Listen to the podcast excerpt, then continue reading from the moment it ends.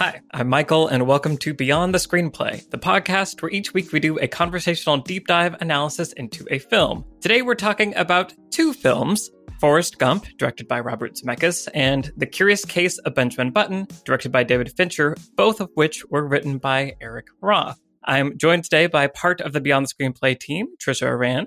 Hello, everyone. And Brian Bittner. Hello, hello. And we are joined once again by none other than video essayist, filmmaker, Patrick Willems. Thank you. Welcome to the show. Thank you so much for having me once again. It's a pleasure to be back. So I'm excited because this is kind of a, a continuation of a conversation. because when we recorded recently our Paddington episode, after we were done recording, we were just chatting, and somehow the idea of talking about the curious case of Benjamin Button and Forrest Gump came up, and we spent a fair amount of time talking about how weird they are and how weirdly similar they are, but also just unto themselves how weird they were. And so we kind of came away from that being like, I think this could be a fun episode. We should just talk about these two movies and see what happens. And so here we are. Um, so I'm excited to get into these two movies really quick. The question for people listening on the Spotify app is what other movie mashups do you want to see us do in a future episode? Because this is the first time we're talking about two films and comparing them like this. Okay, so to just kind of start, like Patrick, I just want to get your first like hit. Like what is what do you make of these movies? Like what comes to your mind when you think these two movies?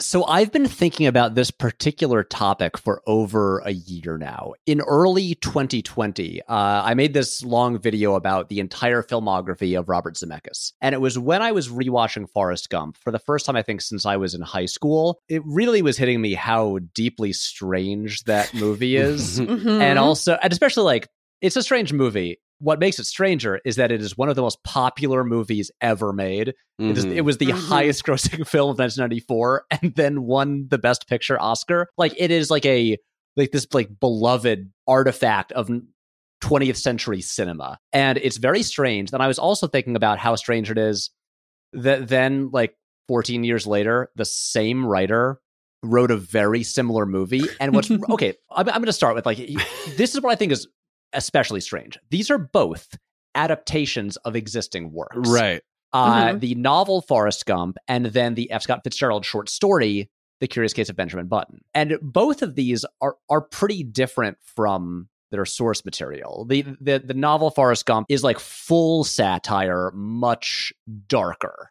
Uh, it, it not not the heartwarming inspirational story that the movie is. And then the Curious Case of Benjamin Button is like a, a, a just a bizarre little short story where he's like he's born as a full grown adult, and so.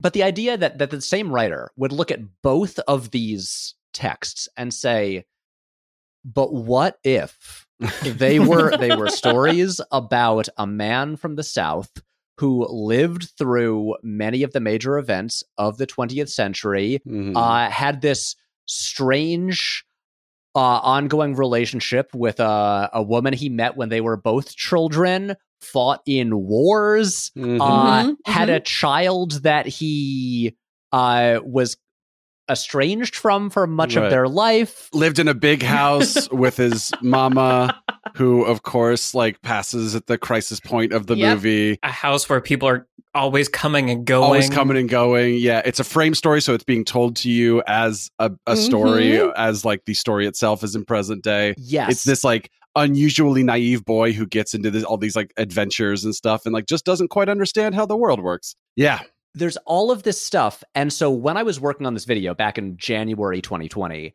I think there's a little part in the video where I just go on like a little side tangent about how weirdly similar these two movies are. I'm like, and maybe one day someone should make a video about that. I don't have time to do it now, but someone should do it. I have not done that, but now here we're doing a podcast about it. So this is this is better. And thank God. Yeah. yeah. it's high time. Yeah, well, and so there's so many things that we can talk about it's also interesting, you know, there are similarities about like all the different beats that happen in these movies, but also like you were mentioning there, Brian, like the framing of them, like they're both love stories. They're both like biopics about fictional people mm-hmm. and structured in that way. They're both just kind of weird anomalies like a weird way to do a movie or like a, a, a story about a person to like make this kind of fake biopic and then have them both be really weird. I think what's interesting about the differences in them is that uh, you know, Forrest Gump is much more whimsical and kind of knows it's a kind of a Uh-huh. a silly Right. st- story. There's like fun Yep. to it. And Curious Case that Benjamin Button is very much not. It is lacking in silliness, I would say, comparatively anyway. And it's kind of the weirder of the two to take such a realistic, stylistic point of view about it. Uh-huh. Yeah. Yeah. Yeah, this is this was my exact thought when I was watching them this time, which is at least Forrest Gump knows it's goofy. Like it knows it's goofy and there's this very strong tonal contrast, especially when you watch them back to back, where Benjamin Button takes itself incredibly seriously for being the absolutely less realistic, like straight magic. It's just magic Right. of the two, right? Sorry to pit them head to head so quickly in this episode, but Let's get into it. well, I mean, we might as well, right? Like, this is why Benjamin Button, I think, ultimately doesn't work for a lot of people, whereas Forrest Gump kind of does. If the accolades and box office receipts are any measure, and enduring popularity, I would say, are any measure, setting aside for now the Forrest Gump is bad camp, because they they've always been there Mhm. um Right. they exist but i think you know forrest gump as you're pointing out patrick is this really beloved movie and benjamin button is kind of this weird outlier in david fincher's filmography among fincher fanboys and mostly that's all benjamin button is in terms of cinematic impact Wasn't Benjamin Button fairly successful when it came out? Like I, I'm pretty sure it got like a Best Picture nomination. Mhm. Yeah, I think so. I think it did okay, but I think it also But I mean, it, it was not like a Forrest Gump level phenomenon. no Right. It was never going to be like no All right. it's not you know again it hits similar beats except it is not going for like the sort of tear jerking inspirational moments that you know that Forrest Gump is it's funny because this is kind of like Fincher has made a lot of very popular successful movies Mhm. But this is this is Trisha as you said an outlier in his filmography and this is kind of like the closest he's come to making kind of a straight down the middle like kind of like broadly appealing like movie like a movie you could Mhm. take the whole family to. Right. Th- this is the closest to that. But but that, but it's a movie that you take the whole family to and everyone walks away confused. Right. like i don't even like like not really saying much to each other yeah that said I I saw this in theaters with my mom and, So did I. uh, so did Hey. i and uh I, I i remember i think we both liked it Mhm. uh in 2008 that's what i vaguely remember Mhm. So, as a Fincher fanboy, I think I do like it because it is an outlier. Like, I'm someone that is just fascinated to see a creative person that I respect and am curious about tackle something unfamiliar just because I want to see what they're going to do with it. There's a lot of like projection and, and assuming here, but I would imagine it's one of the more personal stories for David Fincher. And I feel like it's, it knows what it's about in a very clear way. And I think Forrest Gump, we can talk about this a little bit. I'm sure themes are going to be a thing to talk about. Curious Case of Benjamin Button knows that it's a story about mortality and Mhm. life, and that like that's kind of Benjamin's superpower is that he kind of grew up in this place where death was always a part of life, and so he has like, like a kind of slightly different perspective on living one's life. And so I feel like that at various points in my life has hit me very hard when watching this movie. And I think that's the thing that sometimes I connect with. But I think that requires a lot of mental work from me as audience to like pull all of that apart and, and invest in that. Mhm. I don't think it needs that much like mental work to to do. I mean, I I think that's pretty much what the movie is deliberately doing. Mm. Okay, I'm gonna come out right away with. I don't know if this is a hot take or not. Okay. Who knows? I don't even I don't even know what like the the cultural consensus on Forrest Gump is in 2021. Uh, so I feel like it's changed since the the 90s. I think that Benjamin Button is a more successful version of this than Forrest Gump. hmm that it uh it's like I don't I don't even love the movie. I like Benjamin Button. Uh Forrest Gump I find extremely frustrating. And uh my general feeling with Forrest Gump is I feel like it is it is doing wildly two like two wildly different things and almost doesn't seem and, and like for me doesn't really reconcile them. There's the st- really straight ahead sentimental, like like nakedly emotional level of Forrest Gump. Mhm. And then there is the darkly satirical aspect of it where everyone he encounters just dies Yep. constantly. Mm. You know, he'll meet a politician and then we'll just say in his voiceover, and then a few years later, some people shot that man because I guess they just didn't like what he was talking about. and it's like it's one thing if it's like doing like one of those like i feel like the novel is just the satirical stuff all the time Right. but it's doing both and it's strange because like all of the stuff like with his relationship with jenny is really straightforward it is nothing satirical there at all it is it is just like this is it's deeply sincere Mhm. and but then also you look at this and Forrest Gump follows all he does for the whole movie is do what anyone tells him to do. He just he just follows orders. He does not think for Mhm. himself, and he becomes wildly successful. And everything pretty much goes great for him. He wins awards. He meets presidents. He becomes a war hero. He he becomes very rich. Uh, Mhm. Jenny is the one who thinks for herself and is just trying to like escape an abusive household and and do her own thing. And she just is punished relentlessly for years and years and years and years. Uh, and then dies of what I think is AIDS. Mhm. And again, that is like and like the that's so dark. But the movie doesn't play that as like that stuff as satire. And I feel like in Benjamin Button, it is so explicitly about death from the very beginning, from like the framing sequence with like Hurricane Katrina coming in to like mm-hmm. ravage this part of the country. The fact that he is literally like born out of death Right. and that is what it, what it's about and he is aware of what is going on around him in the way that Forrest Gump is not it doesn't give me the whiplash that Forrest Gump does and on that Hmm. level I I find it a more enjoyable satisfying experience Hmm. Yeah, I actually had a, a pretty similar experience this time uh, watching them both. I hadn't seen Benjamin Button since the theater, and I saw Forrest Gump a ton when I was a teenager, but I hadn't seen it in, in ten plus years. So first of all, I, I Benjamin Buttoned them. I watched them in reverse order. So I so it was like the the movie which is more recent and more sort of you know elegantly put together production wise and all that kind of stuff was the one I watched first,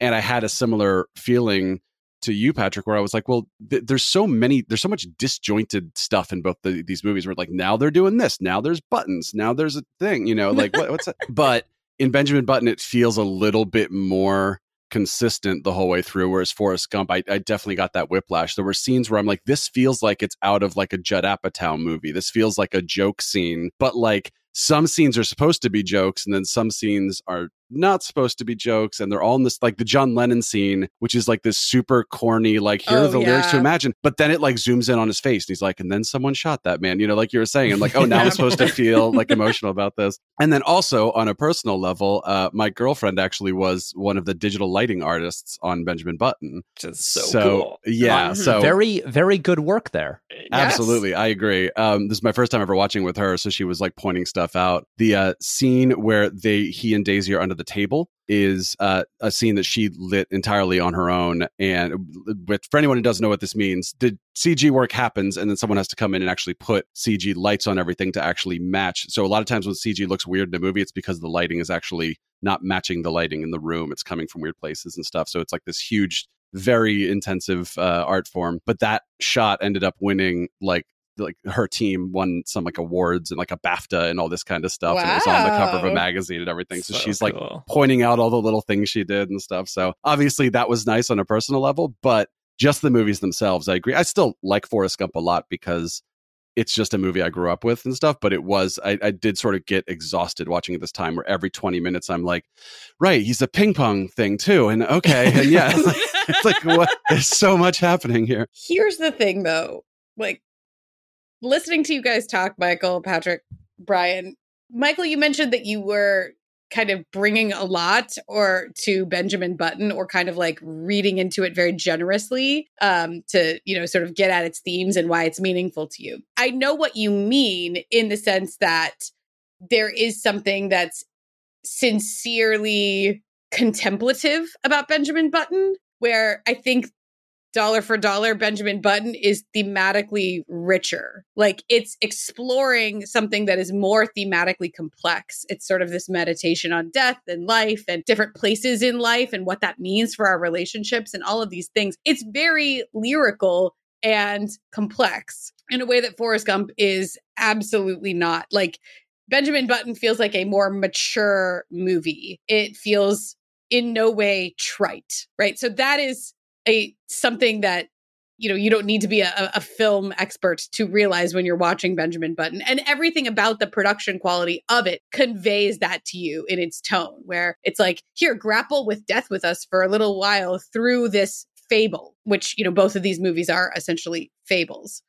The problem is benjamin button is about a man who's born old and ages backwards. and unfortunately, it's just goofy as hell. Like, yep. I'm sorry. It's just, Forrest Gump is the better movie for that reason at mm. the end of the day. I really think. And I just don't know any way around that because if you can't get over the premise and the premise just is weird and doesn't make any sense and doesn't work and isn't really grounded, right? That's the thing is that Benjamin Button is trying to play like it's this super grounded love story. Right, it's right. a love story. It's historical, right? Here are these straight ahead historical events, World War II, and people are dying and like, ah. But then it's about a man who's born really old and right. is digitally digitally aging backwards. Like when I watch it, I'm just like, I can just see Fitzgerald sitting drunkenly somewhere looking at a baby, going like, this guy looks like an old man. Yeah. What if what if he was an old man? And that's all it is. Yeah. And uh, you know, at least Forrest Gump knows it's a comedy. For some reason, Benjamin Button hasn't realized that it's a comedy. Right. That's kind of where I land at the end of the day, and where I think a lot of people with why Forrest Gump is so beloved, I think, is that the the personalities and the essence of the fable, like the characters in Forrest Gump, all of them are big. Right. Lieutenant Dan is right, right. really big. Mm-hmm. Like Jenny even is big in her own way. And especially the other like Bubba. Come mm-hmm. on. Like these mm-hmm. are big characters. And that's who we expect to occupy, you know, sort of fables and folk tales. Like this is an American sort of folk tale. That's comedic. And Forrest Gump knows that. And so it's existing in its own space in the correct space of cinema for itself, right. which Benjamin Button is not, I'm sorry to say.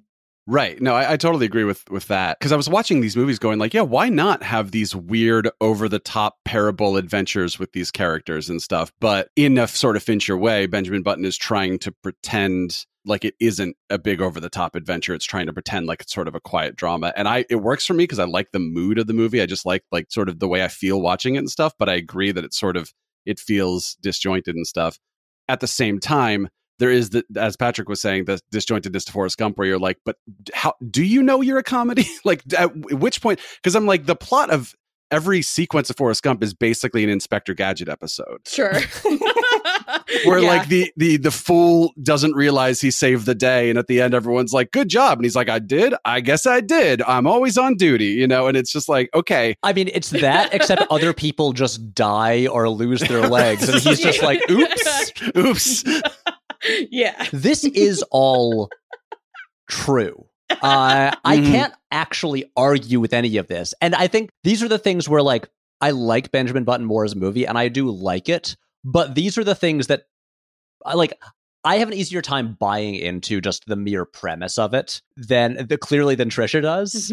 Honestly, I, I, think that little prologue thing with uh, Monsieur Gâteau and like the clock going the backwards and stuff like that, yeah. sort of like it's fun. Okay, because from this, I I get a very like Jean Pierre Jeunet vibe from that level of kind of like like because there is whimsy in in Benjamin sure. Button. There is the, the the guy who got struck by lightning seven times, mm-hmm. things like that. Mm-hmm. For me, like that little like story at the beginning kind of sets the tone where it's like this is going to be you know, uh, more somber, more grounded than Forrest Gump, obviously, but it is also a fable and you do look at sections of it like you look at the the visuals of when he's out on the tugboat initially and it does feel like i mean even though it, it's like in the real world and in history it looks kind of like a fairy tale The bullets are lasers.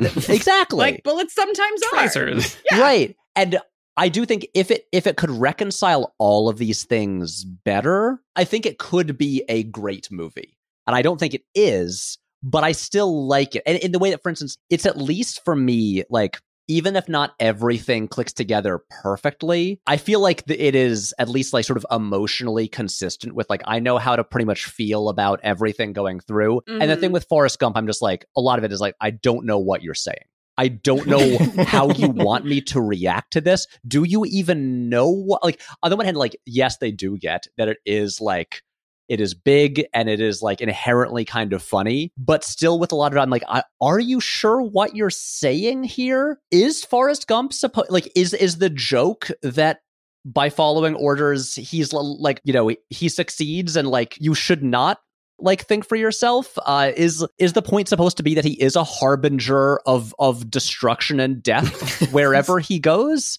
this these are the things where the movie does not really want me to think about these things i, I mean like based No. on the way it was received the movie wants everyone to just be like cheering and crying and fully on board with all of it and Mhm. that's why it like confuses me so much even though it is a very watchable well put together well acted movie Yeah, definitely.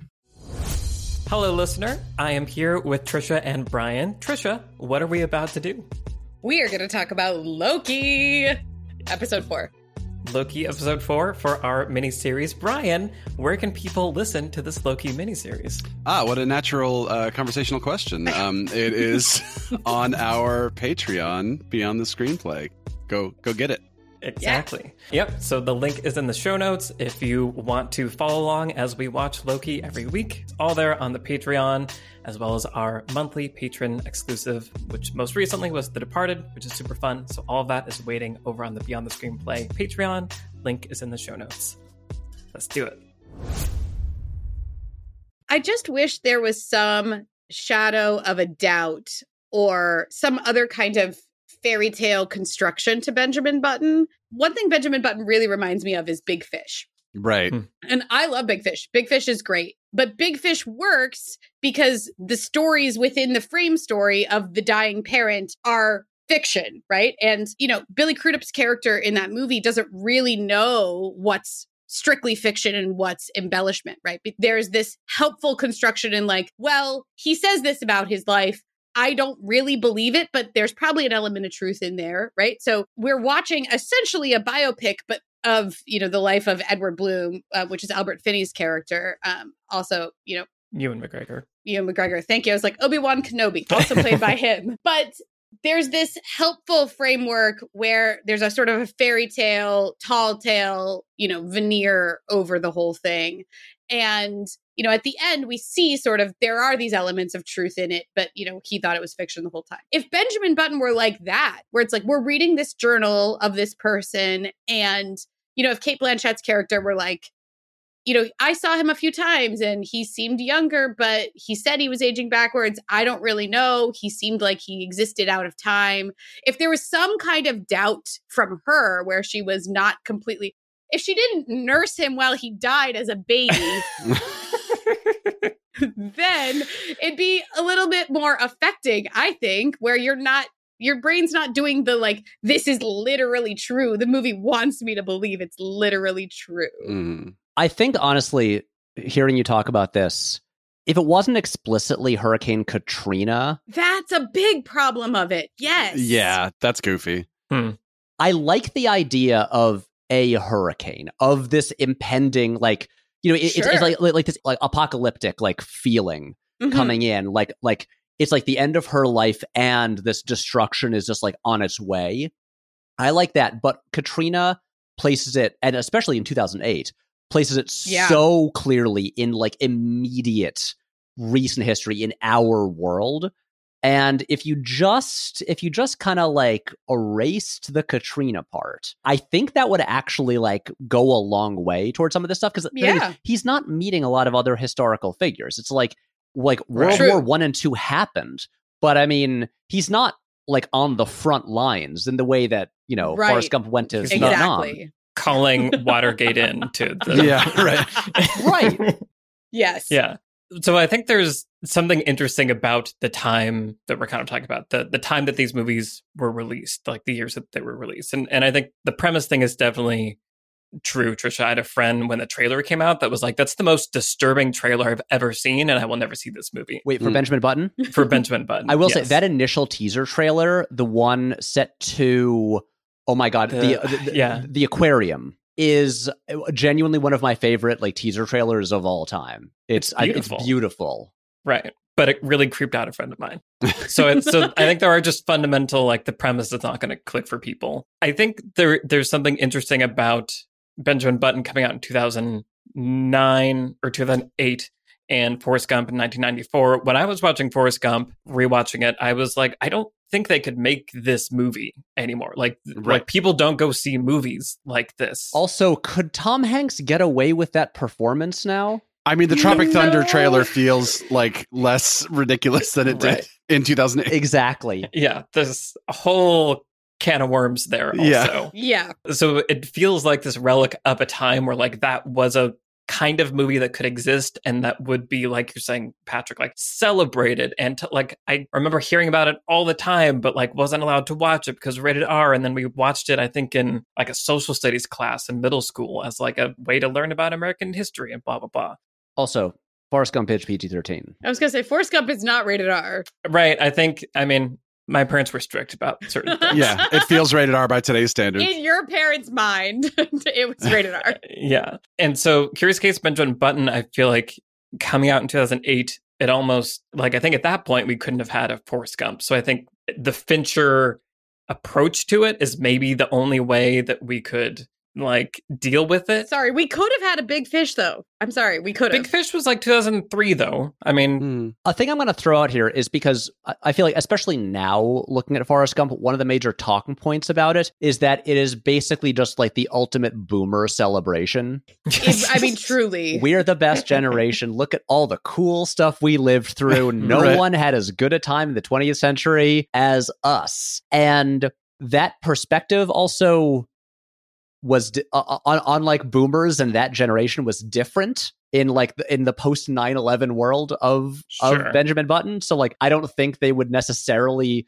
make the, a movie that's like just like going through the greatest hits of like the 60s Right. and 70s and all that stuff in the same way. Forrest Gump is such a quintessential mid 90s movie in that way. Right. Mhm. Right. I think I want to mention about Katrina is that, you know, watching the behind the scenes for Curious Case of Benjamin Button, which are really interesting. And I recommend it uh, as pretty much all of the behind the scenes that exist for Fincher's films. They're much more in depth and reveal, like, this is what filmmaking looks like. And it isn't just, we interviewed the cast on set and they talk about the movie that you just watched Right. but they like while they were shooting and prepping shooting is when Katrina hit and I think it like destroyed a bunch of sets and like so it was kind of written into the movie because it had affected the movie and the crew and the places that they were shooting and so like at the time it felt like oh this should be part of the DNA of the movie and like these Mm. people's experience because we were there. So it's interesting to hear about that and then think about it like you're Hmm. saying patrick and like you were suggesting trisha that it, it does ground things in such a reality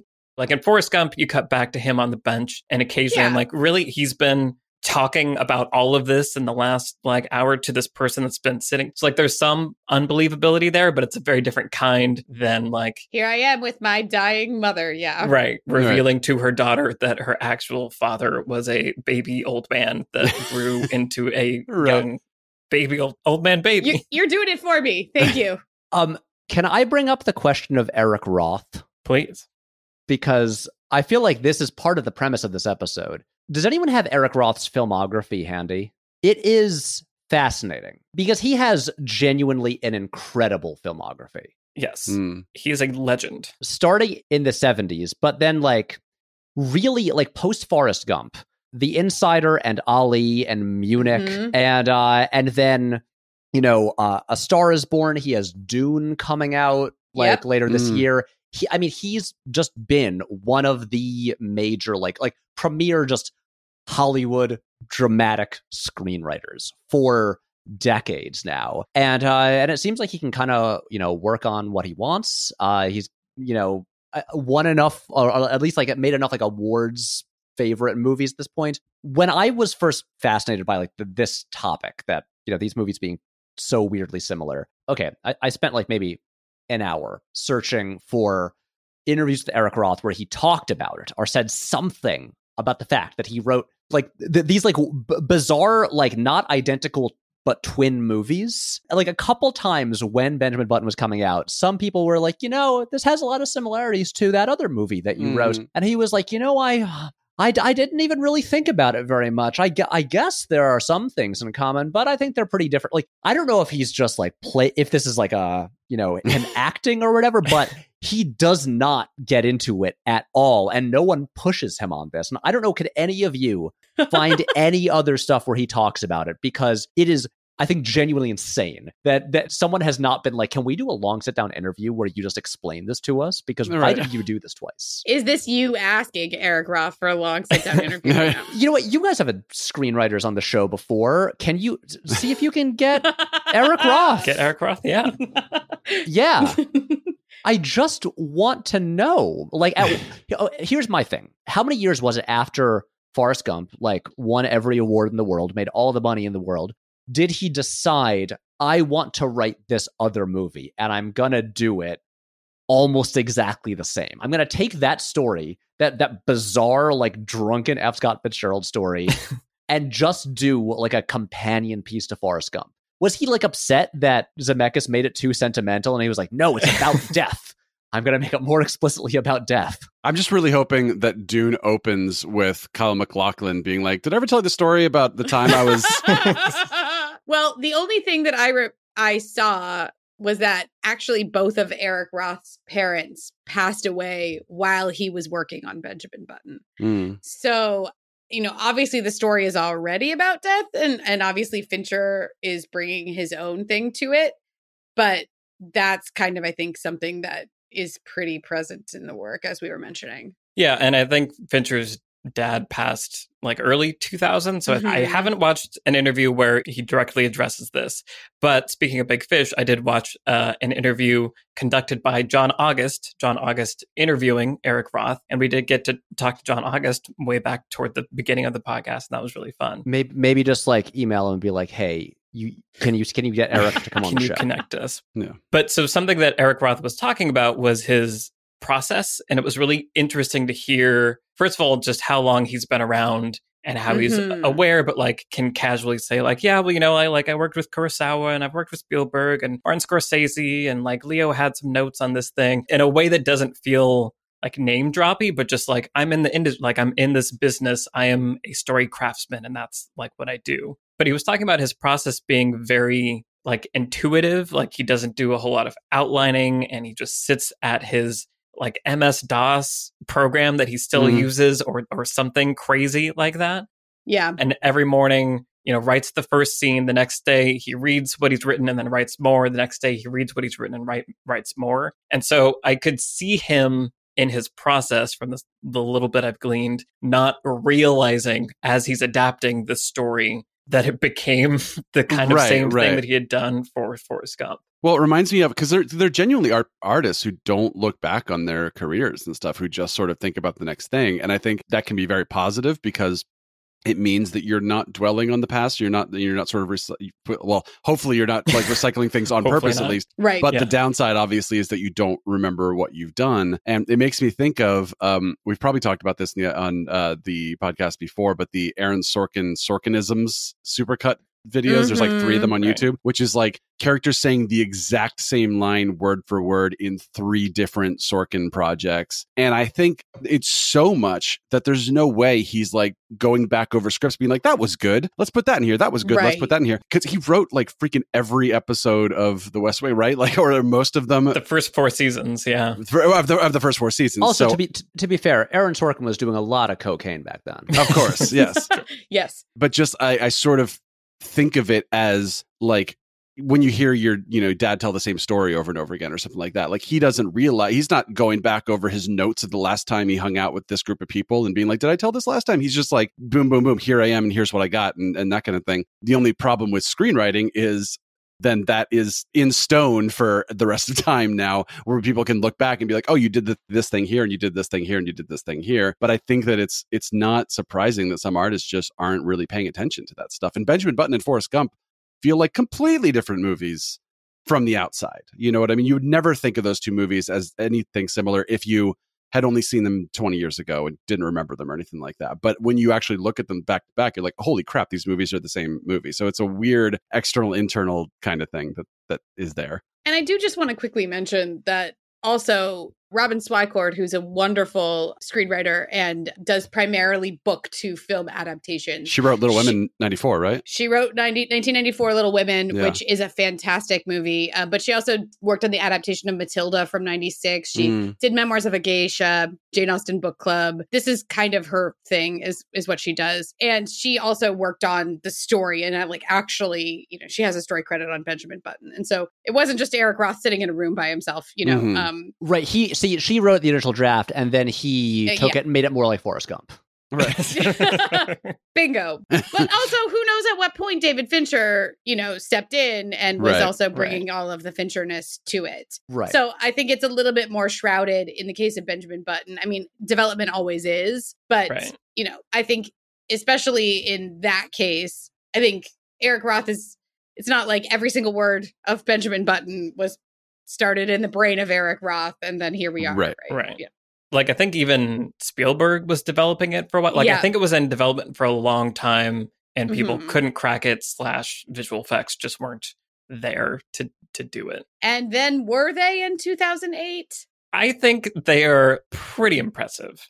I mean, I, I think this looks pretty good. I would argue this looks better than most modern de aging. I feel like the the best of the best shots in this feel like they could be like today and are better than I mean, I think a, a really key thing about it, like like I think the reason why a lot of the VFX shots in this work better than let's say some of it in like Marvel movies is that like when you have the digital de aging in like a Marvel movie, it's in this like you got like this high key lighting where it's just like everyone is really well lit and they're out in like yeah. just like, like a brightly lit room. And uh, so every flaw in the vfx is on display. And then in this like when brad pitt shows up again in the dance studio near the end It's one of the best examples. Mhm. yeah, Yeah. he is like shrouded in darkness it's i mean it, Mhm. it's the classic it, Very smart. yeah, Yes. it, it's it's it's the T Rex scene in Jurassic Park. It's like let's put it at night with like Mhm. rain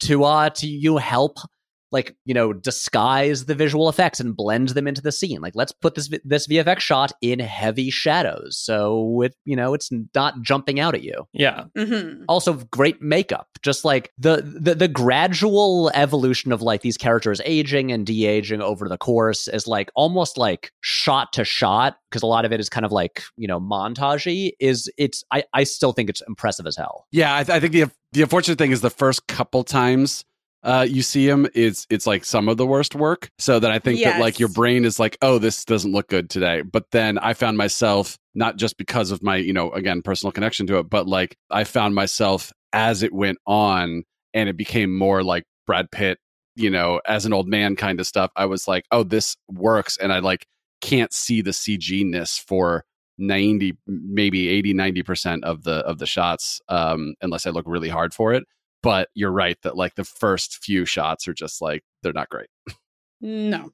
Yeah, I mean, I I think it's like for me, it, it doesn't take me out of the movie ultimately. Whereas like something like Rogue One, where they like go really hard on it, like yeah takes me out Yeah. of it a little. Sure.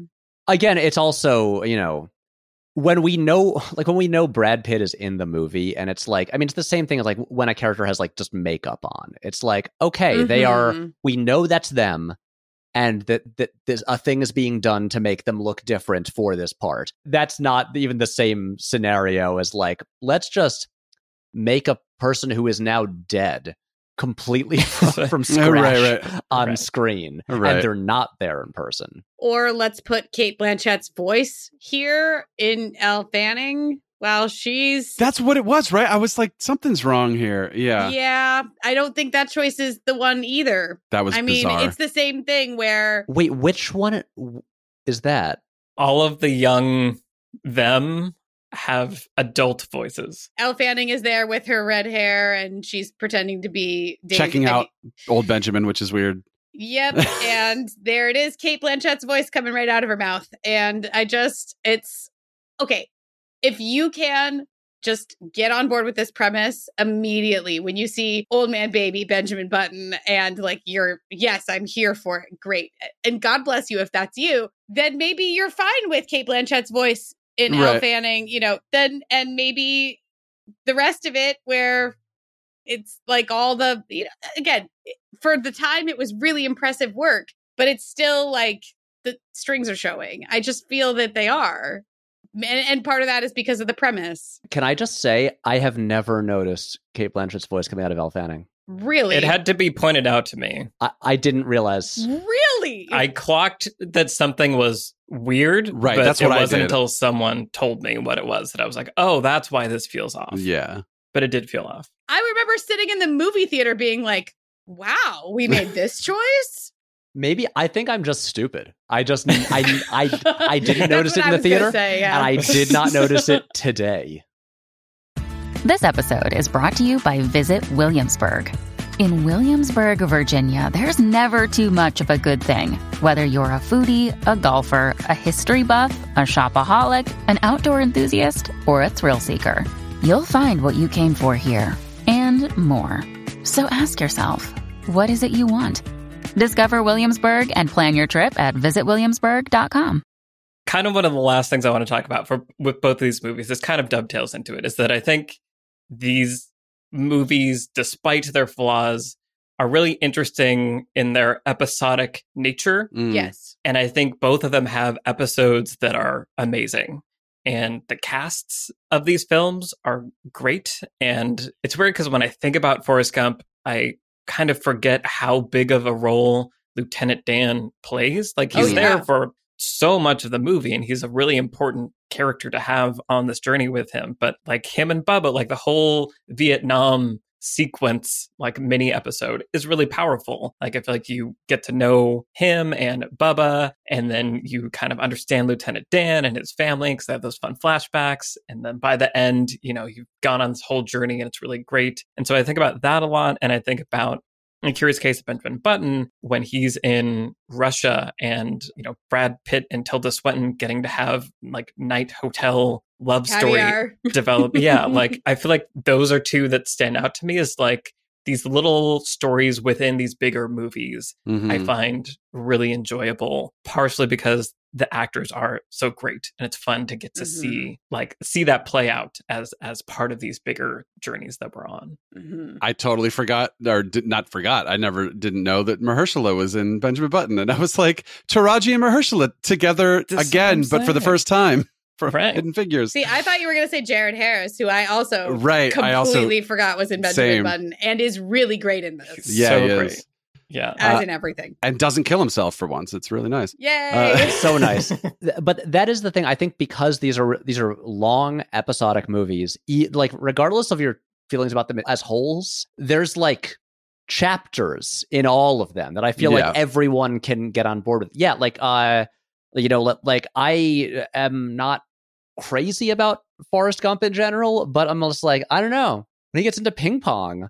I'm pretty on board with that. I'm Right. having a great time. Oh, and uh, that yeah, uh, Lieutenant Dan being very sad in a bar on New Year's. I'm on. Also, Lieutenant Dan is importantly that the only character in Forrest Gump who realizes this is really screwed up and what's Right. the deal with you and why does this keep happening to you. yeah My take on that is he is the Frank Grimes of Forrest Gump. I love the the Tilda Swinton section of Benjamin Button. There is Right. specifically one shot that is like burned into my mind of her in an elevator yep with Yeah. like yep the hat down and like the hat casting a shadow down over half her face. Like it, it's beautiful. Also, this is the first movie shot by Claudio Miranda, and Mm. uh, very and, nice uh, he does a really great job. But yeah, but th- there are all these little chapters. Okay, actually, one thing uh, that I actually think is relevant to bring up comparing these two movies is the perspective um, in them because like Forrest Mhm. Gump is told explicitly from Mhm. Forrest Gump's perspective. He is telling this story to basically us the whole Mhm. time, but Benjamin Button is kind of like filtered a little bit, where it's like from his diaries, but it's his diaries being read and Mhm. then like annotated kind of by like dying Cate Blanchett. And then also like there there's pages torn out. So it is like it's not straight from him. That also gives the movie like this different tone where it's like Mhm. he ha- he is he's being selective I feel like about what he he he puts in, into the book and all of that, which does also raise the question of the section where he talks about Daisy getting hit by the car, The Magnolia sequence, the Yeah. Magnolia sequence, where he somehow knows what everyone was doing for the last 24 hours. Yeah. yeah, he suddenly has this this like omniscient view of everything Right. happening in Paris that he doesn't have for the rest of it. Sure. It's magic, you guys. Yeah.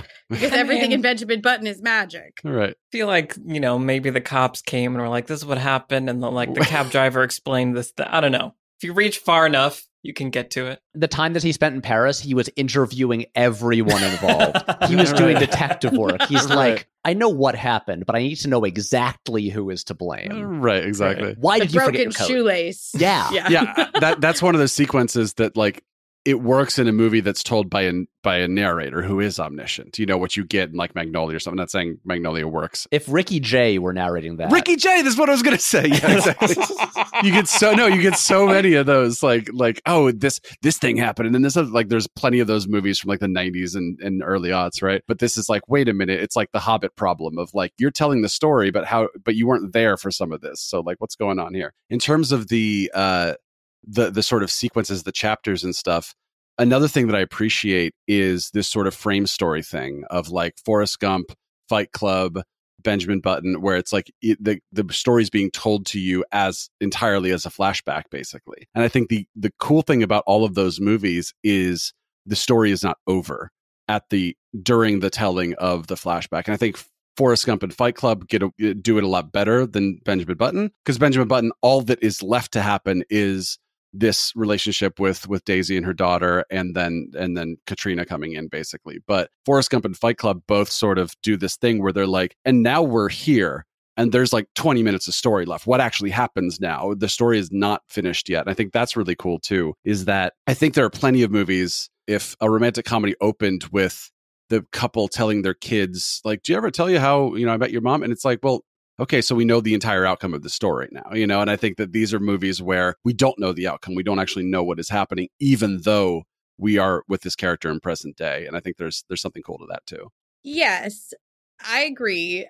I think though that where the ending falls or sort of like the final chapter of the story falls in comparison does something different in Forrest Gump because of who Forrest Gump is and sort of the overall tone of the movie. There's this assuredness from us. We get as an audience get this assuredness that Forrest Gump is going to be fine. Right. So whenever like crazy stuff is happening around Forrest Gump, we're like, that dude is fine. We know him. He's Mhm. on a bench. Yeah, yeah.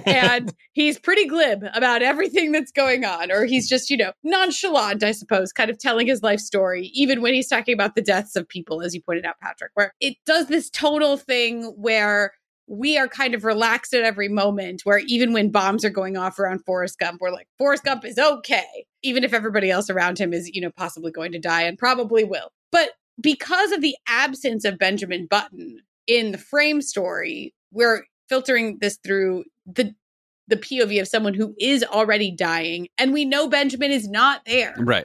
We're pretty assured from the beginning of Benjamin Button that Benjamin is dead Yeah. by the time the movie starts. It's reasonable to assume. It again creates this more melancholy sort of tone to Benjamin Button, where we know how the story ends, and it ends with Benjamin's death. Right. Probably wherever it's going from here, Benjamin is not going to make it out alive in a way that we're for sure Forrest Gump is going to make it out alive and okay. So it creates this different sort of like stake to the whole thing.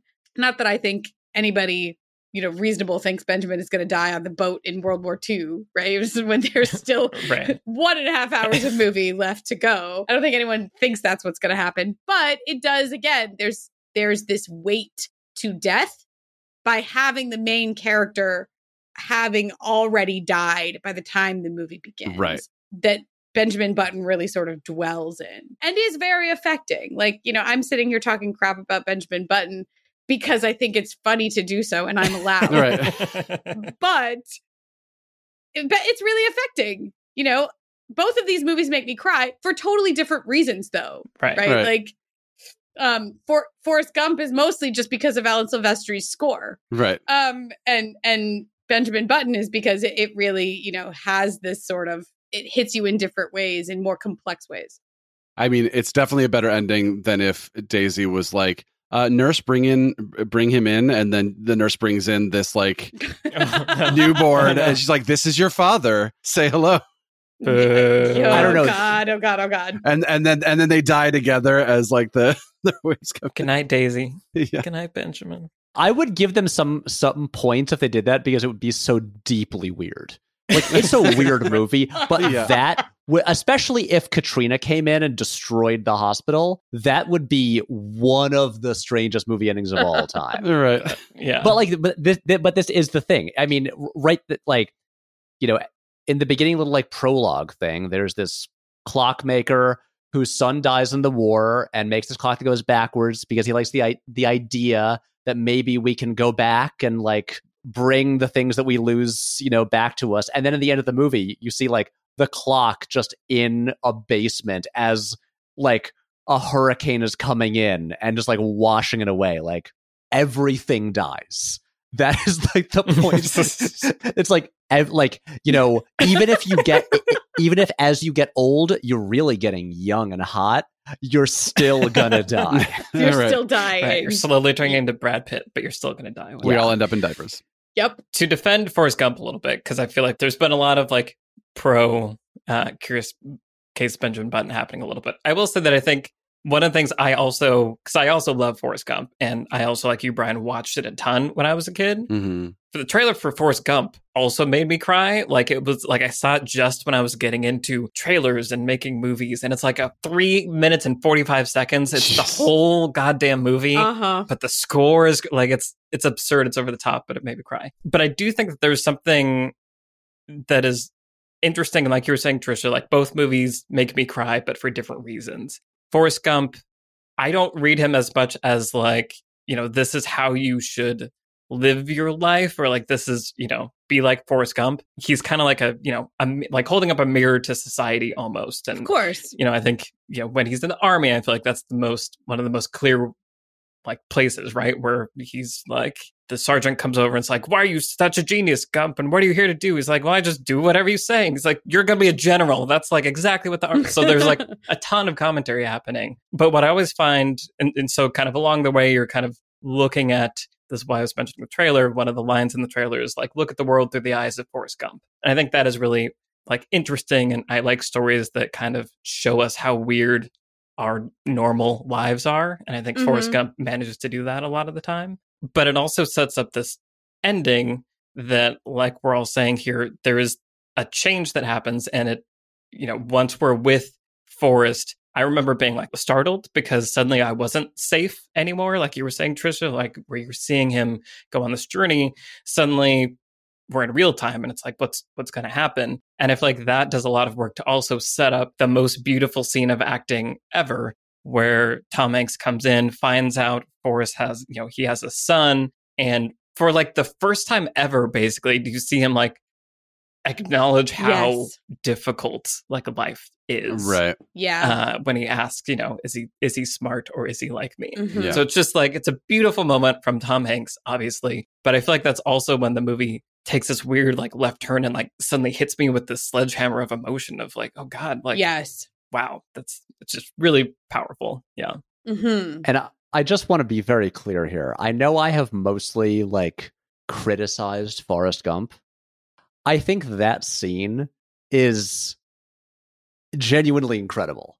Same. hmm My issue with the movie is I've said like it often doesn't to me doesn't seem to know what it, it it's saying or how it wants us to feel about things. I feel like that is a scene that where there is like it knows exactly what it's doing It is like it is so clear about about everything. There is no doubt about its intentions, about its function. Everything is working perfectly. And uh, yeah, I, I think that's like so easily the best scene in the movie. And I'm like, even when like with all of my issues, like up until then, I right there, I'm, I'm just like, God damn it, this this works. This is this really this really works. Yeah. Mhm.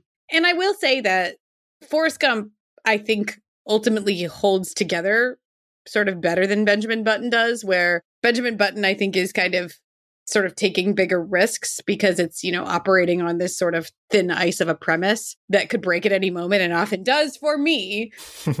Mhm. But Forrest Gump is held together pretty concretely throughout.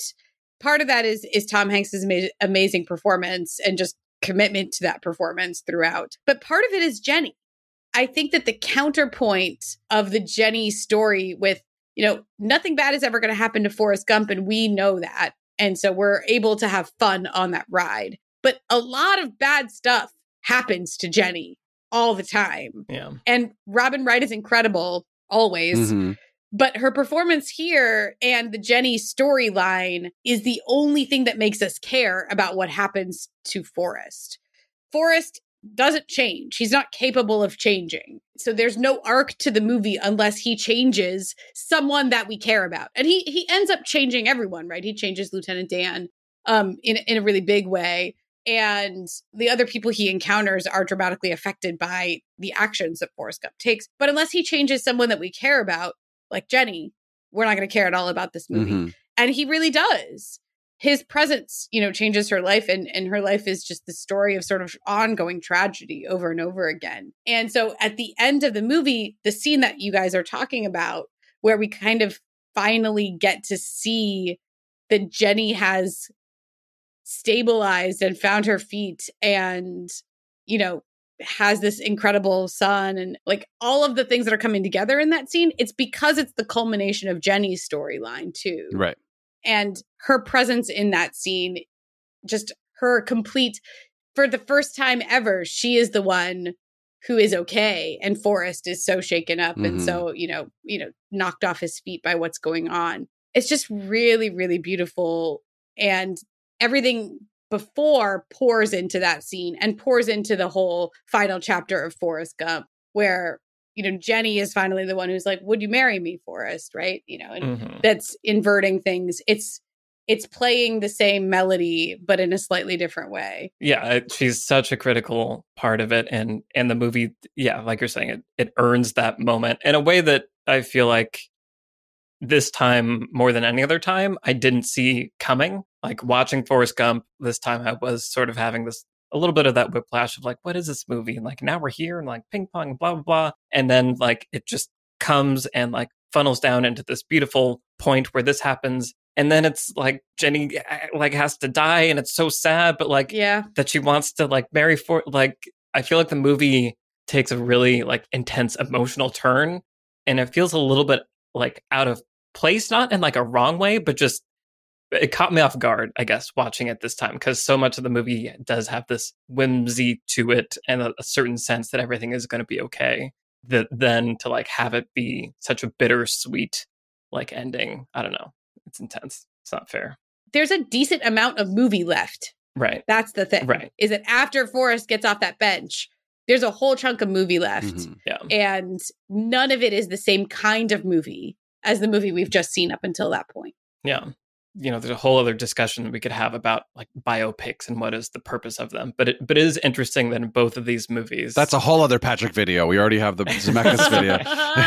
So okay, so just to check, you when you say biopics, you just mean like movies about uh of characters' life. like a cradle to grave basically that's Right. Like like fake biopics. Yeah. that's how I'm thinking about it. not not in the way about like real people, unless there is a Benjamin Button. And, Right. and and Eric Roth just knows about these these unique people, and he just needs to tell their Eric stories. Roth is actually aging backwards. Yeah. Is the thing. yeah, exactly. right. Based on the interview I saw with him, I don't think so, but maybe. but Michael, I know, I know what you mean about just like this format of like telling. The thing that I find so fascinating is so there's a, a sequel to the Forrest Gump book, Mhm. which I read when I was like 17. Gump and Co. Yeah. Yeah, that in which the Forrest Gump movie exists. And apparently, like what Tom Hanks has said is that they were talking about making a sequel to the movie. And then 9 11 happened, and they're just like, maybe we just Never don't, don't deal with this. Yeah. Yeah, Mhm. probably the right way to go. Probably. Yep. I mean, I don't know. He goes to space. Could be fun. Tom, Tom Hanks and Gary Sinise already went to space together. It's Right. fine. and it went great. and it was Yeah. There were no problems. Hey, it's Kaley Cuoco for Priceline. Ready to go to your happy place for a happy price? Well, why didn't you say so? Just download the Priceline app right now and save up to 60% on hotels. So, whether it's Cousin Kevin's Kazoo concert in Kansas City, go Kevin, or Becky's Bachelorette Bash in Bermuda, you never have to miss a trip ever again. So, download the Priceline app today. Your savings are waiting. Go to your happy place for a happy price. Go to your happy price, Priceline. Why don't we move to lessons? What lessons we're going to take away from Curious Case of Benjamin Button and Forrest Gump? Brian, do you want to start us off? I think one thing that struck me this time watching both of these movies was the sort of exposition that comes from a naive character narrating stuff that they don't understand, but we, the audience, understand. And that's a very specific thing, but I think this is a, a lesson that you can take and put in any script, basically, which is that sort of one, uh, two plus two kind of thing of like, the the script has given you this much and you totally get that what it's actually saying is this so one example is you know, start off on a disturbing one, but like, oh, her daddy, Jenny's daddy must have really loved her because he was always touching her and that kind of stuff. You know what I mean? So it's Mhm. like we know that Forrest doesn't get it, but we get it, and there's no, th- there's nothing other than that subtext in that line where we're like, oh, got it, you know. And then you know when when Forrest is running through the football field and they uh, he says, who's that? He says. That's Forrest Gump, just a local idiot. And then the next line is Forrest saying, And would you believe it? I got to go to college too and Mm-hmm. it's like we put together so much from those two lines of like he told him he was an idiot but he saw him running and therefore that's all you need to get to college you know? And then in benjamin button you have the the clockmaker story uh, where the son goes to war and then it says the next like line of, of narration is and then one day a letter came. And as soon as you hear that line you're like okay i get it you know? And then i think the next line is and their son came home and you're like, okay, I get it. And of course, the Yep. script does confirm, like, okay, he came home in a casket, they, they buried him, blah blah blah. But we are putting all that together before before the script is telling us, you know. And I think that there's a lot of there's a lot of good examples of how to do that in both of these movies, where you only need to give the audience, and especially works with a naive character, right? Because you can have the naive character say something that they don't fully understand, but we, as the audience hearing it, fully understand. But even without that, there, there's just a lot of really good examples of how to only put the the sort of minimal required amount into the script for the audience to go, got it. All right, you don't have to say anything else. I totally get what you meant by that. Check. So yeah, that was that was the thing that struck me. hmm This is actually kind of related to my lesson a little bit. Okay, yeah, go for it. I want to talk a little bit about symbols and Jenny's house. Mm. Mm. And Jenny's house is a really great example of a recurring symbol in Forrest Gump. And it's it's only in three places. We only see it really like 3 times. And it does exactly the three things that a recurring symbol should do. Where the first time we see it it represents everything about Jenny's childhood, the abuse, the disadvantage and the pain, right? And we understand, by the way, that's such a, a critical piece of Jenny's backstory that informs everything we know about Jenny. That's all you need to know about that character. And so every single choice that she makes is loaded for with empathy from us. Like we're never going to judge Jenny. We know where she came from. We've seen the house. Then when she comes back to Forrest in the middle of the movie and she goes down the lane and she just starts picking up rocks and throwing rocks at the house, we understand it's this visual representation of the struggle we've just watched. Jenny has been throwing rocks at this house her entire life, Mhm. right? Trying to get past this thing and has, you know, so far been unable to do so. And and we see it's very literalized. We see her miss and miss and miss as she's Mm. trying to hit this house with rocks. And then I, lo- Robin Wright's performance is amazing. I love the line from Forrest where sometimes there just aren't enough rocks, Hmm. right? This thing is so big you can't get past it. And then the moment at the end where Forrest has the house bulldozed to the ground. Yeah. Right. is just so incredibly beautiful. That's The weeping. sobbing. We're all just weeping. Right. Yeah, same. but it's because it's a symbol that is textually established to mean something, reinforced to mean that same thing, and then brought back and recontextualized. And it gives us that catharsis at the end when we clearly understand what the symbol means. When Right. Forrest has that house bulldozed to the ground. So beautiful. I'll, I'll also add really quickly that I think the second time we see it, when Jenny's throwing rocks at it, there's a sort of a sense of like she is confronting it for the first time too. Exactly. Yeah. Yes. Yes. All of this. One thing that doesn't work as well is uh, the hummingbird Mm, in Benjamin Button, which is just so literalized and explained to us, but also in a way that doesn't really mean anything because the hummingbird means infinity, but the movie's about death and how things end, which is not infinity. So it's about love that lasts for infinity. Maybe the hummingbird should have also died at the end. I In- in the I think hurricane. So, like, why? Not to be extra bleak, but maybe that should have been the final shot. The, the hummingbird gets like smashed against the window and dies. First of all, a symbol that is added in that doesn't belong in a story, that doesn't naturally occur in a story. The house where someone grew up is a symbol that is very well integrated into everyone's life. It's a symbol that we understand. It comes from the history of literature and cinema. It's not layered on top like a hummingbird that comes out of nowhere and is out at sea. And you have to add a line to explain. It was weird that that hummingbird was out at sea that far and its wings mean infinity. We have to explain that to you too. And then here it is in a hurricane at the end.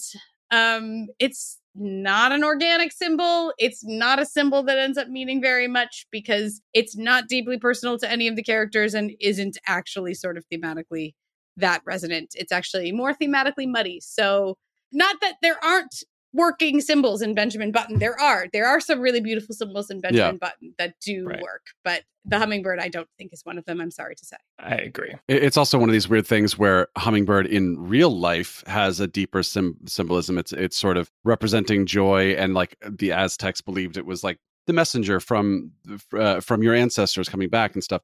But the movie doesn't explain it that way. And two, no movie should expect that you know just like some symbolism that a deeper thing has. I happen to to know that for reasons, but like nobody knows that. Like, why would anybody know that? You know, so it's like Right. don't put stuff in your movie and then explain it, but also expect people to know more about it than is explained. Yeah, as opposed to the house, which needs no other context than what is in the, uh, in the text itself. Yeah, Precisely. Unless it's like a, an ongoing theme from, you know, literature, like where we all understand what the color red means or whatever, you know, that kind of thing. yeah, Yeah, I agree. The the hummingbird, I forget that it's in the movie every time I watch it, Mm. and it feels the most like I don't think they knew what to do with this, so they just they did it, but I don't think they felt confident. It's kind of like the rat showing up at the end of The Departed. Like, Which we just talked about. It's Brian's favorite part. Yeah. Oh. See- Look, CGI animals that just show up right at the end of a movie to try to act like it's deep. that wasn't CG. The rat wasn't CG. To be fair, it- Wow. The background is fake though. Anyway, Yeah, so I was Yeah. going to say. is there like a TV tropes page for that? For just like the symbolic animal e- cu- enters the like the final shot. yeah, there should be. probably. Yeah. Yes. The other thing that both of you guys are talking about that I just want to kind of like highlight is that it, it's you're also talking about how they're using filmmaking to help tell the story. And so there are the like these visual symbols and like you're saying Brian there's like a line gets said out loud and that paired with the visual lets us connect all the dots. And so there's just a lot of like clever filmmaking happening I think in Mhm. both of these movies that make them fun to watch just on a movie level. And for the record, I think that the feather is a less effective symbol in Forrest Gump. I don't, it's not like I think that everything in Forrest Gump is a perfectly effective symbol. I think Sure. the feather is pretty clunky and almost on the level of the hummingbird. yeah. But Jenny's house is 100%. Maybe it's a feather from the hummingbird. It's all it's all circular. a giant white hummingbird. Yeah. Wow. My lesson, really quick, is, is kind of more just about the kinds of stories that I want there to be more of. And Mm. Trisha, you mentioned early on, I believe, like, yeah, that these are fables. And I like movies that are that and, and like the framing stories that we've talked about help signal to you this thing that I've spoken about before that I like in films where the movie's just going to tell you, we're going to tell you a story. This is a movie, turn on imagination, fun lens. Like, we're not going to try to make this like a gritty, real, like portrayal of things. Curious Case of Benjamin Button kind of goes there, ends up there a couple times, admittedly. I like these kinds of stories. I want there to be more about them. And what I appreciate about both of them, and I guess why I keep kind of mentioning the the biopic or like you said, uh, Trisha, this kind of cradle to the grave story, is that I like that both of these movies are about life and death. Like it's not just like they happen to be about the story of someone's life, but like death and what you do with your life are deeply woven into the stories and the narrative and the text. And as we talked about really explicitly in, in Curious Case of Benjamin Button, I like that we have both of these movies because I think they're very obviously very different approaches to it. The Fincher Curious Case of Benjamin Button is a bit more detached and you know people have called his films cold and I totally get that. I think for me in this case it leaves room for me to enter the world of the story because I don't feel like the emotion is being pushed upon me. Mm. But also, Forrest Gump is great because, as you were talking about the score and all the filming, like it pushes you into the emotion and makes you feel all those things. So I think it's really cool to have two examples of this weird kind of fable story that, as we've just been talking about, also uses filmmaking and all the different ways that you can to tell a story. So these are both really interesting movies to study, and I want there to be more like these. And that's my life lesson for the world. Benjamin Button is really beautiful though, too. Mhm. Like just to say that it looks incredibly gorgeous. Yeah. And that shot of Tilda Swinton that you talked about is exactly the one that I immediately thought of. But lots of other shots in here where Cate Blanchett is up in the gazebo and she's like dancing in Mhm. the gazebo. And like it's just, it's very Fitzgerald, right? Yeah. It's like romantic uh, Mhm. filmmaking. And Benjamin Button is really beautiful in that way. Is there always a Daisy in Fitzgerald? Yeah. Look, he got hung up yeah. a little bit. awesome. Patrick, what lessons are you going to take away from these movies? Okay, well, first of all, one thing that I I do just want to say, if you guys are coining the uh the cradle to the grave, I certainly did not coin that, by the way. That's uh, from screenwriting biopic lingo. okay, okay, but Yep. um, I think you should do an episode on cradle to the grave movies, Ah, Uh, but also compared with the uh the Jet Li DMX movie Cradle to cradle the grave. to the grave. I Right, knew right. it. Yeah, Yeah. uh, yeah. I I think like I that would be a great episode. I'd love to listen to it. Yeah, Sweet. a good lens through which to explore. Exactly. Yeah. What can we learn Yeah. comparing this Jet Li DMX movie to Forrest Gump?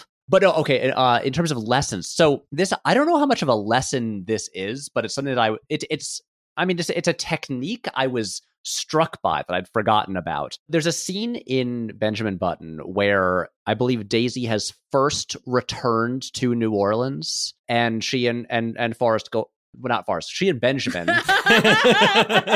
these unusual southern men right.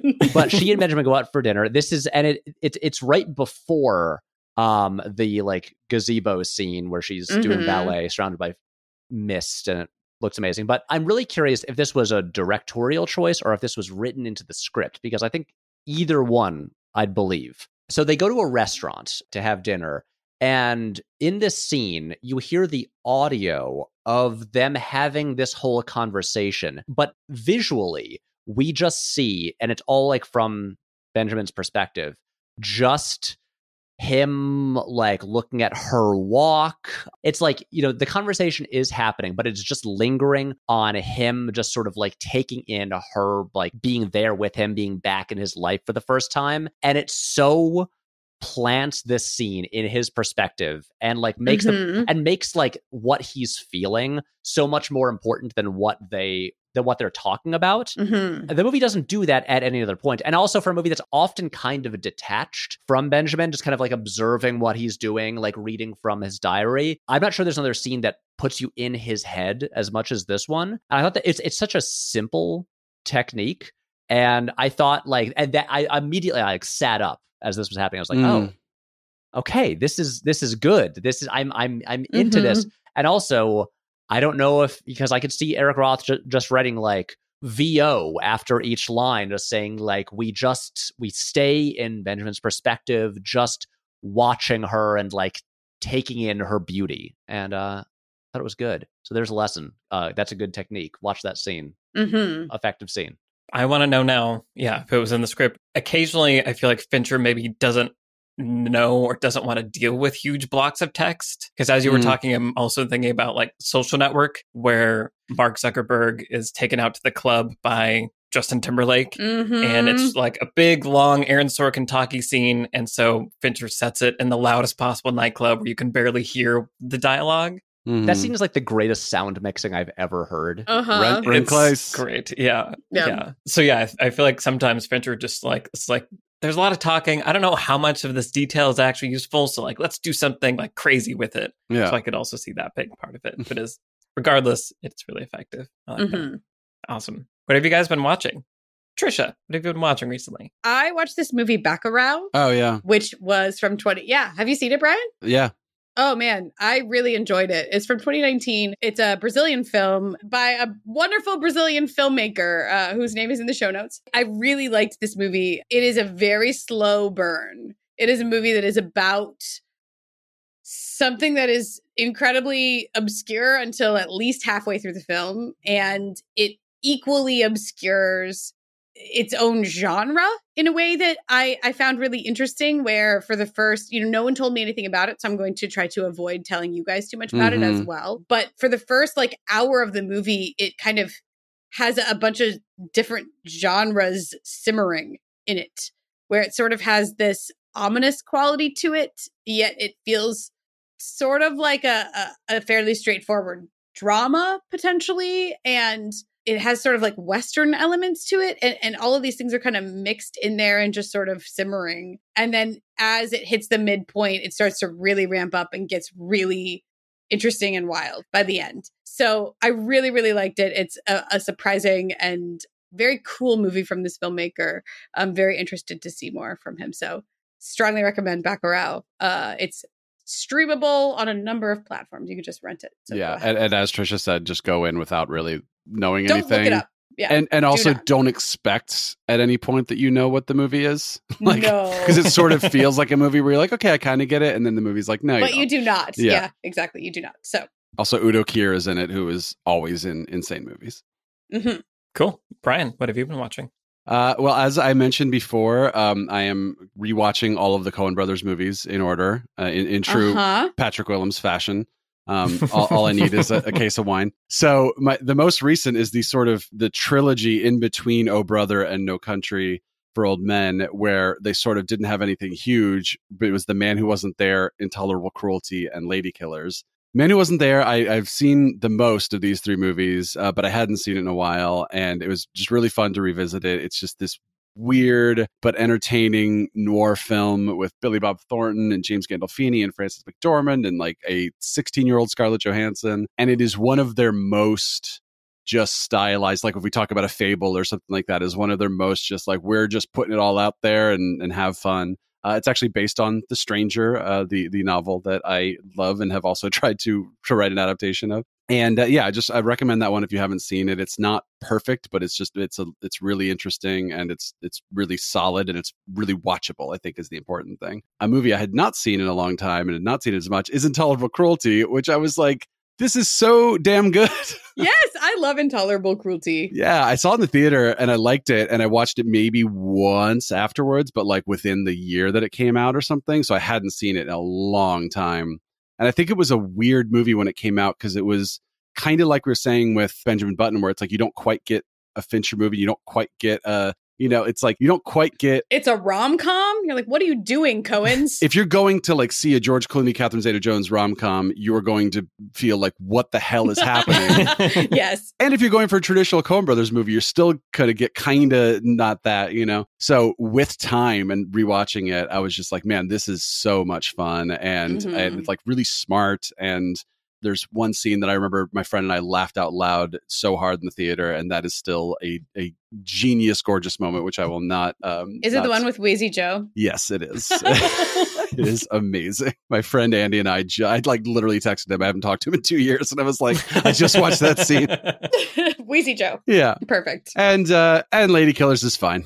Mhm. It's yeah, it's not one of their best, but it's a fun time. Tom Hanks is great. Uh, speaking of Tom Hanks, Irma Irma P Hall, Mama Collateral Mama, uh, is Mhm. is great in it, Mhm. and you you know J.K. Simmons. Uh, like, uh, there's yeah, just a, a really fun cast. I would say don't rush out and see Lady Killers if you have not seen it and have also not seen some other Coen Brothers movies. Go watch them first, but Yeah. it is a it is a perfectly fine Coen Brothers movie. Nice. nice. Okay. We've gotten the latest report Yep. on the journey probably the last report because I feel like most of the rest we've like already talked about and stuff. covered. So Yeah. Mhm. yeah, Okay, cool. So I wasn't planning on talking about a video game, but I became obsessed with a video game recently that I just want to.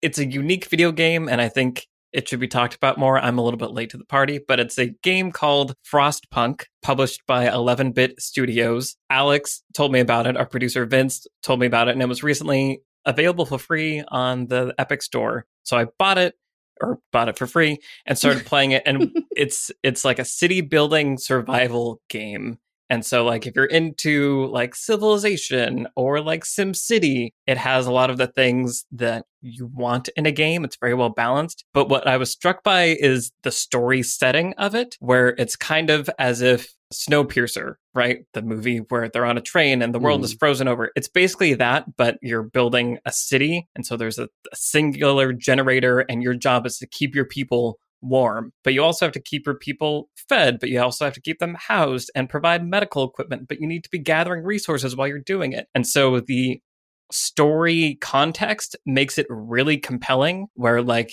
you can enable different laws. So sometimes you need children to go gather coal. And so you have to pass a law that's like child labor. Sorry, that's what we're doing. But it makes you feel the weight of those decisions Oh my God. the balance of the mechanics does the thing that I love about a lot of video games, which is gives you this perspective that we don't often take, which is like a bigger picture, sociological viewing the world as systems and people as resources and even like human happiness and like hope and discontent are resources that you have to manage. And I think it's a useful framework to dip your toe into a little bit occasionally, just to like, this is also how things work on a big picture scale.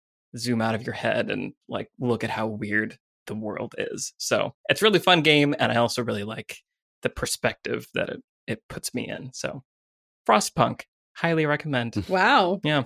Awesome.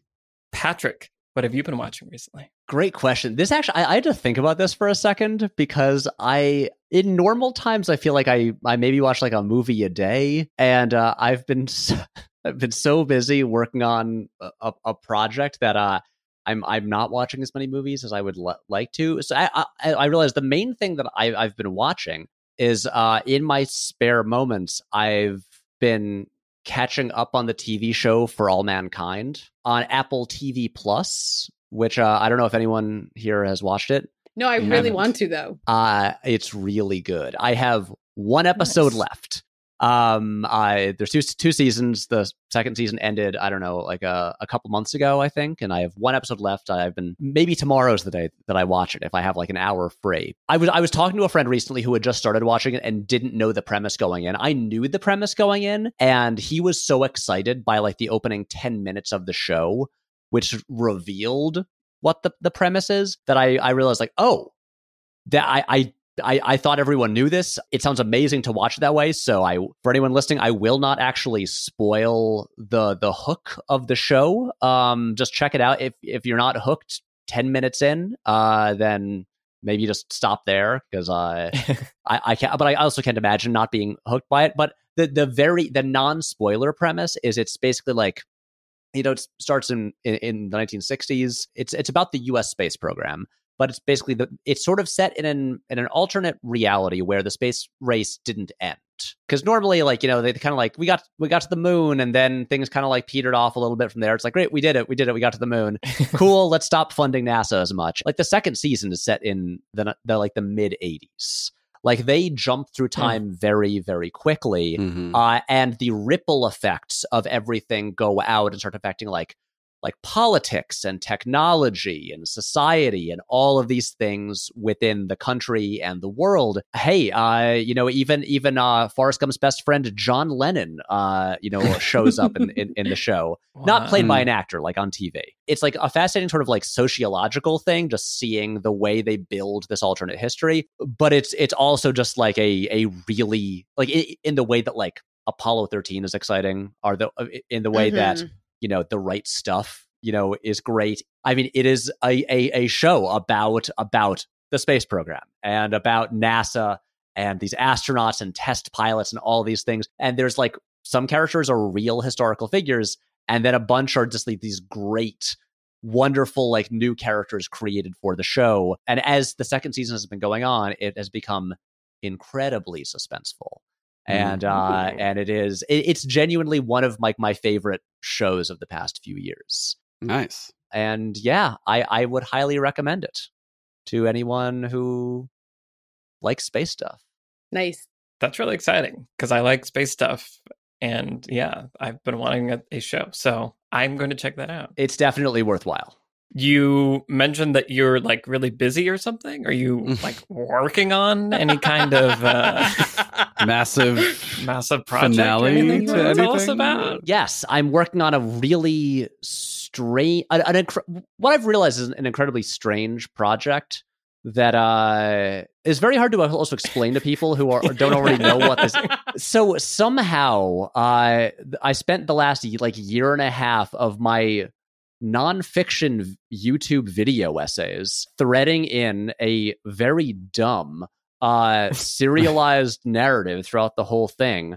And somehow and, and again this thing it, it, the, the narrative involves myself as myself and then several of like my just friends from high school playing themselves. Uh, and I guess we we tricked enough people into kind of caring about it that we were able to like you know get like a budget and resources to just make like a mini movie that is the season finale of all of this and uh because we've been treating it like a season of television and and so yeah so uh i've had a nice on the one hand it's a nice break from writing essays uh which i really kind of needed i was like on the brink of burning out there uh and Mhm. we've just been basically making a movie for a little while and it'll you know That's hopefully amazing. we'll we'll wrap it and maybe at, at this point i don't even want to say anything about like when it'll come out because i'm i'm very bad at gauging these things sure. it's going great so far. It's very very silly. Um, we're putting everything we've we, we we've got into this. Uh, every every wacky idea. I am uh, working very hard on it, and I'm very stressed out all the time. Um, but it's um it's been fun. It's it's really been fun, and and it is kind of like the culmination of this thing we've been working on for a long time, and um and I'm I'm really excited about it. I I think I think it'll be cool. Awesome. I'm yes, I'm also really excited about it. I think that's just it's so fun that you are getting to do this and like I totally feel you about you know sometimes you need a break and to just do creative like tell a story stuff and it's so cool that this is just 100% that. Where is it going to premiere? Like where can people follow you and where can they find it when it's when it's done? Yes, this will premiere on on the streaming platform Nebula, you know, which we you know like have our affiliations with, and Right. uh, We've talked about them a lot. of, co- of Yeah. course. And I, I will say, I know some people complain like, "Oh, I've signed up for another uh, streaming service." It's three dollars a month. It is less than a cup of coffee to watch a movie that I think might be like an hour long. It's like, it's really not a big ask. while also getting access to exclusive content from like a bunch of the other best like Yes. creators on the internet. Like, yeah. Exactly, exactly. There are Seems there are many reasons to sign up for it, but it's going to be on Nebula, and uh, yeah, it will premiere there uh, in in beautiful, pristine 4K, in, in uh, looking much better than than YouTube. It doesn't have YouTube's annoying compression that Mm. makes Right. videos look worse than they really are. But yeah, and then uh, but in the meantime, you can watch all of my my stuff on Nebula or or on YouTube for free, no paywall, and follow me on the social media platforms at Patrick H. Willems. Cool. Well, Patrick, thank you so much for taking time to continue this conversation about Benjamin Button and Forrest Gump. It's a fascinating conversation. It's led us to so many places. I'm sure it could lead us to more, but I feel very, very satisfied now and I'm ready to move on to new things. But I'm glad we got to spend this time together talking about these movies. me too. Thank you so much for having me and giving me an opportunity to finally dig into this weird issue. Always a pleasure. This has been our conversation about Forrest Gump and the curious case of Benjamin Button. We want to say a big thank you, as always, to all the patrons that make this show possible. I want to say thank you to our producer, Vince Major, and our editor, Eric Schneider. I'm Michael Tucker. I've been joined today by Trisha Rand, Brian Bittner, and Patrick Willems. All of our Twitter handles are in the show notes. Send us a tweet and say hi, and we will see you in the next episode. Bye, everybody. Bye bye.